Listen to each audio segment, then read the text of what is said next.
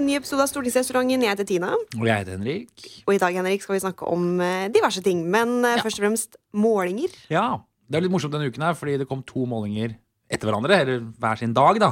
Så det kommer hele veien. Ja. Ja, Det kommer jo hele tiden, da. Men det, det rare med disse målingene var at den første målingen gikk jo vi på høyresida Bananas på Facebook. Og delte som bare det. Høyre fosset frem eh, 4 prosentpoeng til 26, og Ap stupte, og alt gikk gærent. For dem, da. Eh, Og vi var dritfornøyd. Og neste dag kom det en ny måling hvor Høyre stupte 4% til 20. Ja. Eh, Og Ap fosset frem til 36. Ja. Og da var det venstresida som delte som gale på sosiale medier. Mm. Så de siste ukene har det bare Altså, Facebooken min har bare vært sånn Woo! Bra start på fredagen! Ja, Sånn. jeg vet det. Altså helt stille på lørdag. Ja. Ingen som legger ut noen ting. Men hvorfor er vi så opptatt av målinger? Fordi at det, Hver gang en politiker blir intervjuet om en måling, så er det sånn Ja ja, måling er måling. Det går opp, og det går går ned. ned. Det er én måling som gjelder, og det er på valgdagen. Ja. Og det er ikke sant. Eller det er jo sant, men eh, det er ikke sånn vi tenker egentlig. Det blir sykt dårlig stemning av dårlige målinger. Ja, det gjør det. Og veldig god stemning av gode målinger. Ja. Og man overanalyserer begge deler. Mm.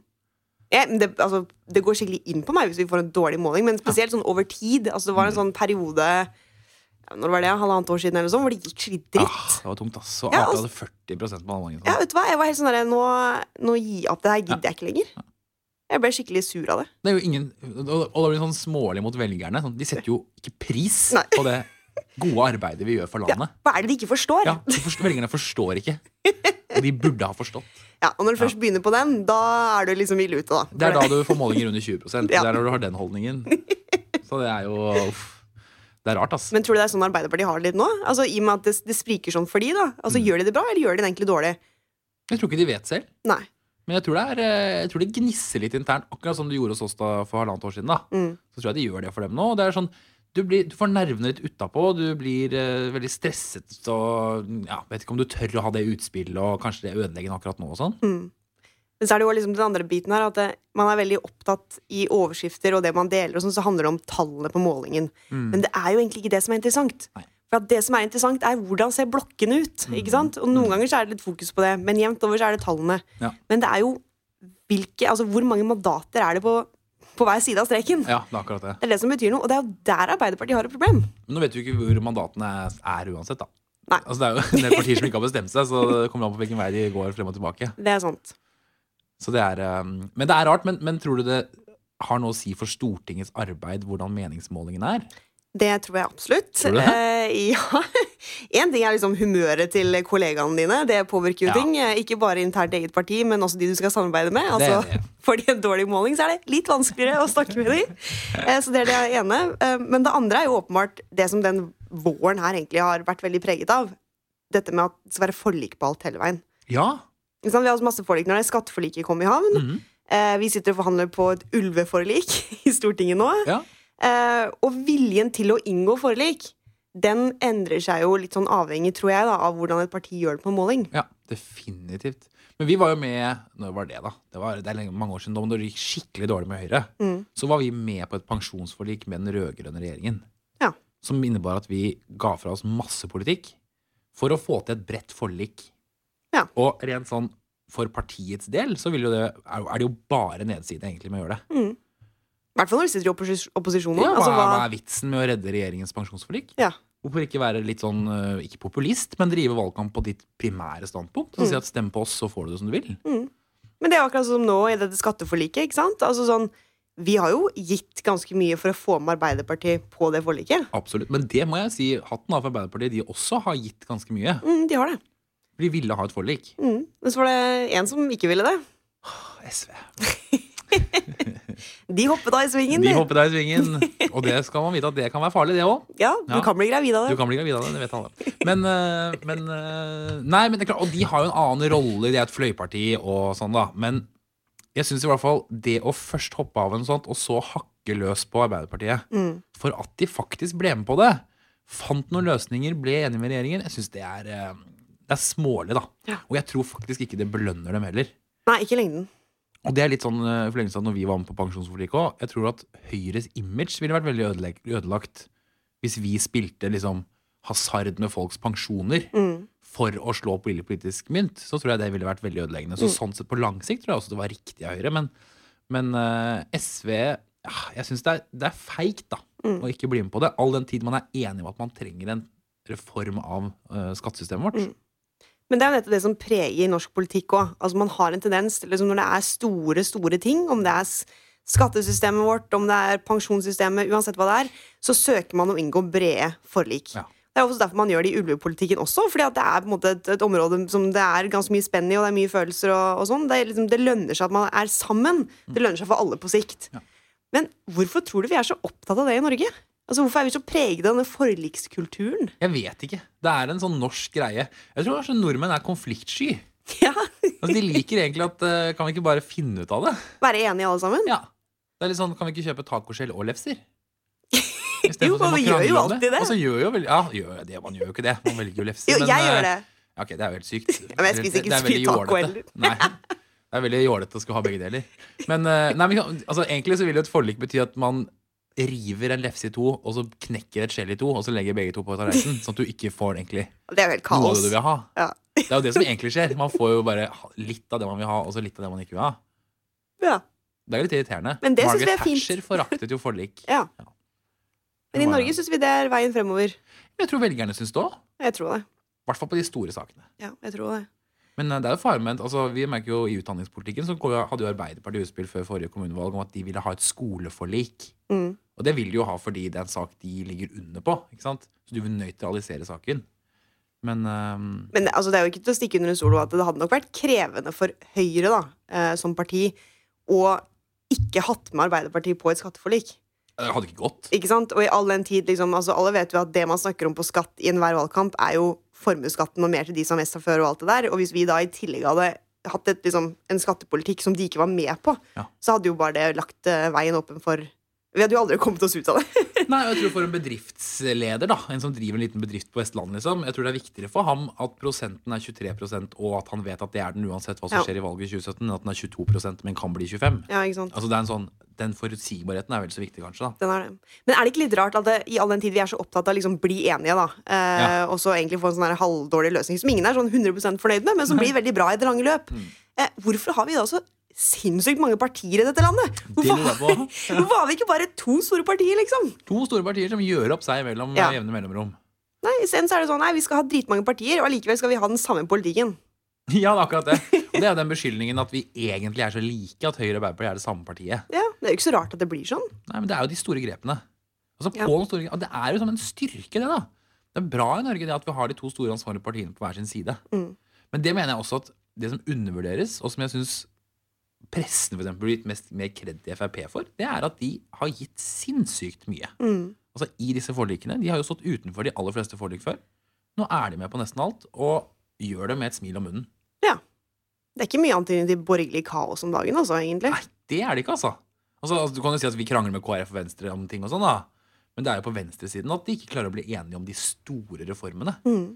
Og det er, eh, men det er det jo ingen som skriver om, da. Nei, ikke sant? Altså igjen da, til, til målingene. Altså sånn, Ja, Arbeiderpartiet gjør det bra. Eh, opp og ned, litt avhengig av hvilken måling og hvilken dag. Men det interessante her er jo Hva skjer med det rød-grønne prosjektet? Det er jo ikke noe. Nei, Det er ingen som snakker om det heller. Og jeg tror, altså, jeg, vi har jo snakket om det før òg, at det, liksom, det er så urimelig at ikke de får kritikk eh, i avisene for liksom, et rød-grønt kaos, da, i Ja. all den tid de på en måte står i alle slags retninger og ikke samler om ting, og SV hopper av forlik og sånn. Mm. Men ingen skriver om det, og jeg tror kanskje det er fordi folk bare ser at det prosjektet er dødt. Ja, det er akkurat det. Men det er en sånn, fordi altså, Da vi satt i opposisjon, så hakket jo journalistene om igjen og om igjen på hvordan skal Erna kunne styre når Frp ikke er med på det, men er med på det og sånn.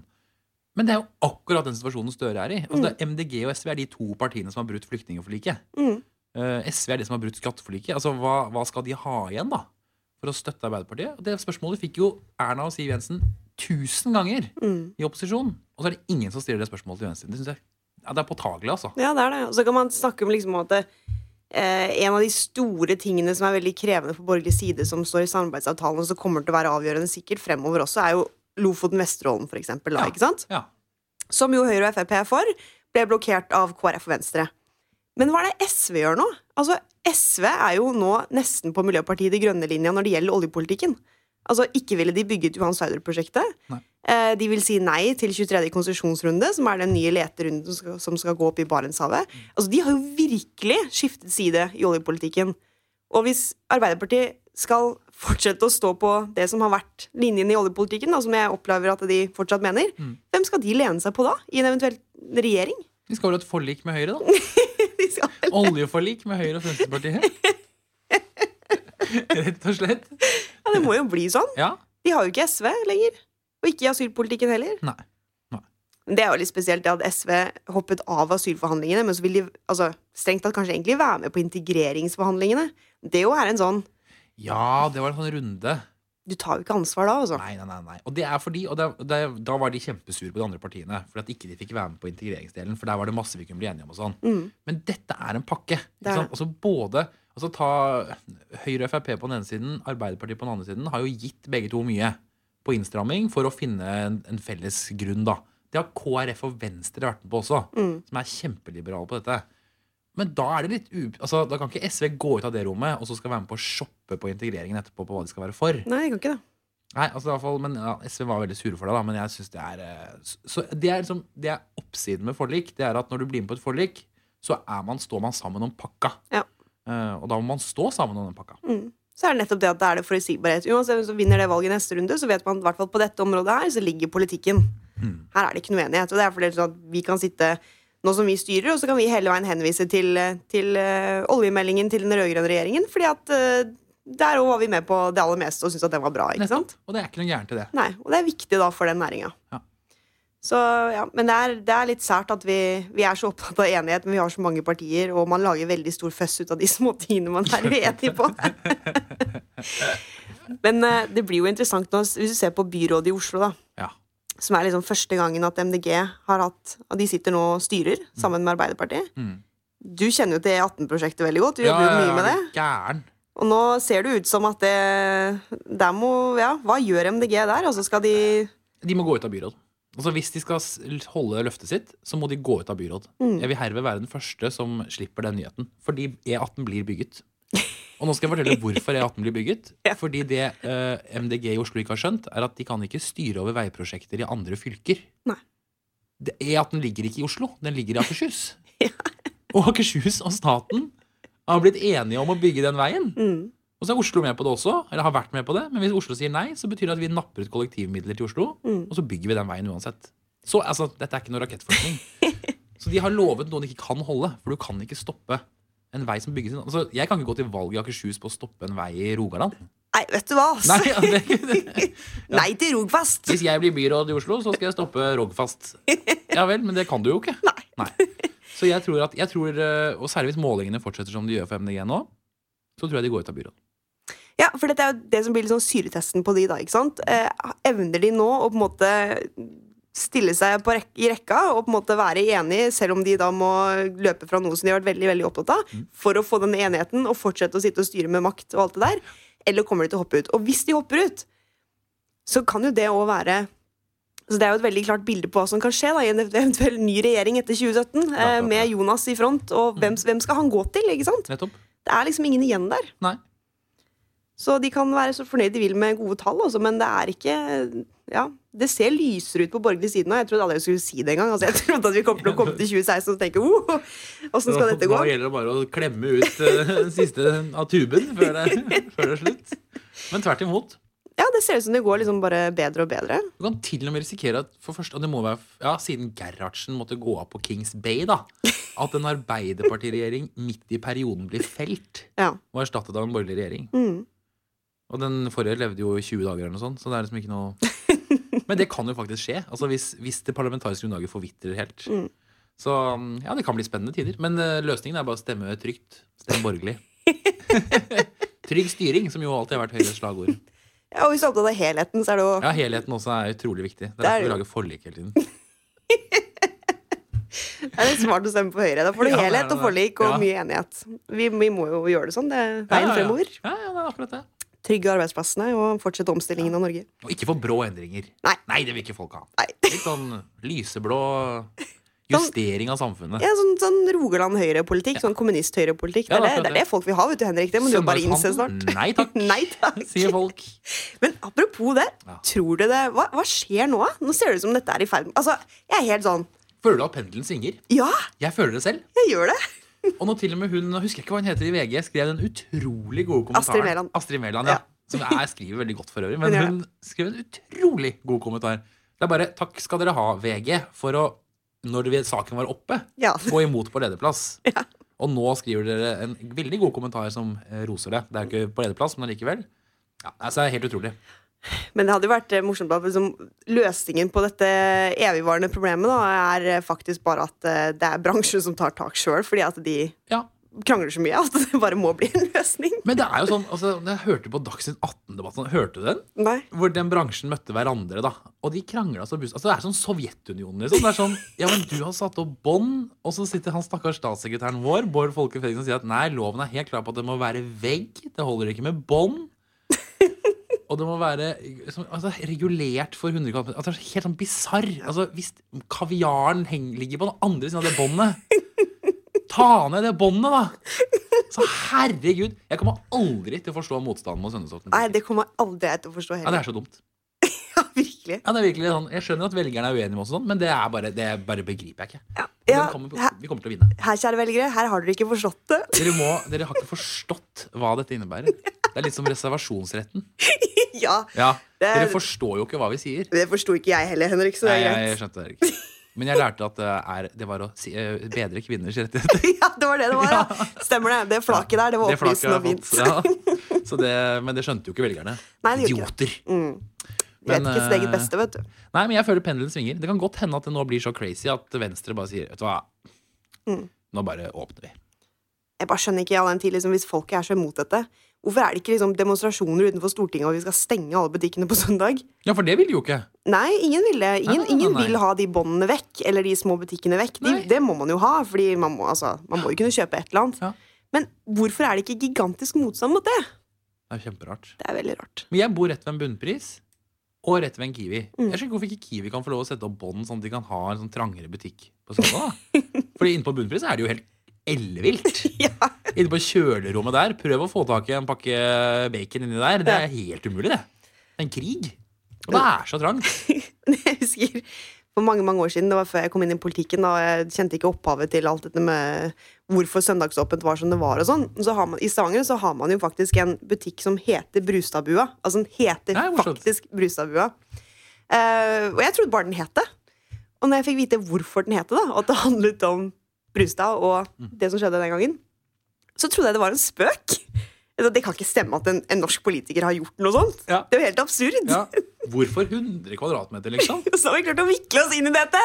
Men det morsomste, eller kanskje tristeste med det, er at Sylvia Brustad skrev jo bok hvor hun fortalte at hun var jo ikke for dette. Det var ikke hennes idé, det var Torbjørn Jagland sin idé.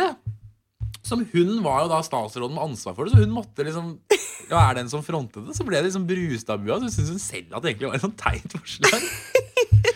Er Men- kjipt. Men vet du om det òg var gjenstand for et, et forlik?